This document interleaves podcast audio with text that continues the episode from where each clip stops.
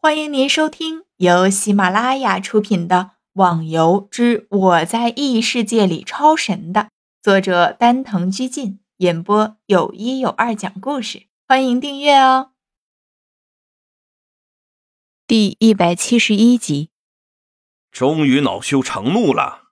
不过我可是你带进来的，现在我不想走了，你能拿我怎么样？飞云一脸嚣张地说着。逍遥还真是佩服他，居然在这样的情况下还能嚣张得起来。破军朝一边的人看了一下，那人点点头，走到飞云旁边。我们老大请你出去。话刚说完，就听见一阵奇异的声音，异常的快速。那人配合着声音倒在地上，然后化作了一阵白光。很简单，这人死了，被飞云杀掉了。谁都没有想到他会在这里杀人，也没有想到他出手会这么快。这里可是红旗团帮主破军结婚的喜宴呢。逍遥几人相互看了下，都看到对方眼中的震惊。每个人的眼里都写着，这人是个高手。现在破军帮主还是要请我出去吗？飞云玩味似的说着。飞云，我已经对你一再忍让，但是今天你杀了我的人，我想不跟你计较已经不可能了。废话，你不计较我还要计较，反正今天不是你死就是我亡。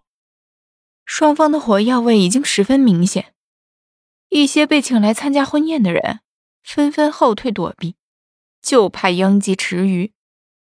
现在逍遥看了下破军和吴天他们，事情已经闹到这地步了，他们会怎么办呢？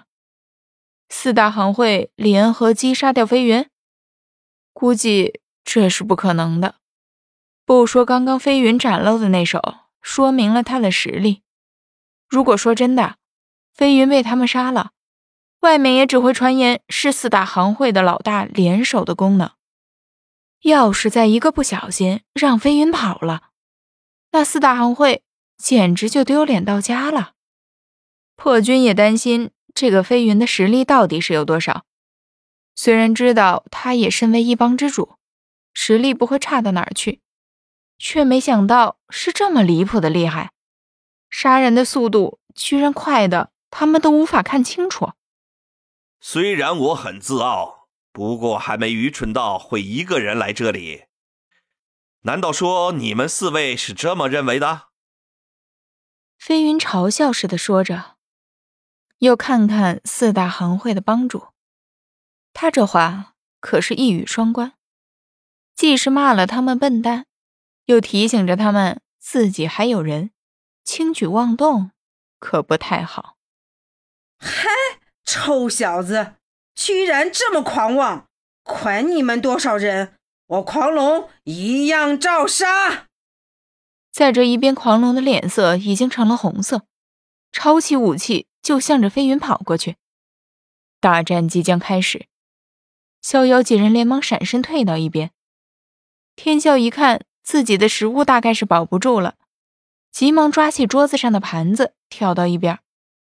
陆小凤却不高兴了，刚刚自己慢了一点，桌子上的食物已经在两人的打斗之下全部都撒到了地上，现在只能一会儿出神地看着地面的食物，一会儿恨恨地看着打斗的两个人。逍遥仔细地看着飞云，论招式来说是没什么特点的，但是他的速度却非同一般，而且直到现在逍遥都没看清飞云使用的武器。当然了，逍遥并不会认为他没有什么武器，像他这样的速度，就算拿上一件自己不熟悉的武器与别人比拼起来，也会有很大的胜算。西曼，你知道他是什么门派的吗？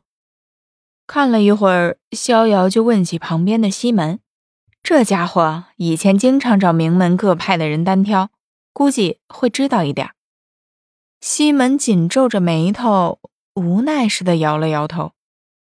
逍遥一愣，西门会知道的武功大概分两种，一种是门派里面出了什么新的武功，但是这点可以排除，如果真有这事儿，江湖上早就闹得沸沸扬扬了。二就是任务武功了，这自然是做任务得到的武功。不过要想获得到这种武功，运气和实力是缺一不可，而且还要花费极大的时间，一般的人根本没有办法完成。一边想着，逍遥看了下叶孤城，听西门说他就做过任务武功，只是一直处于修炼状态，没有使用罢了。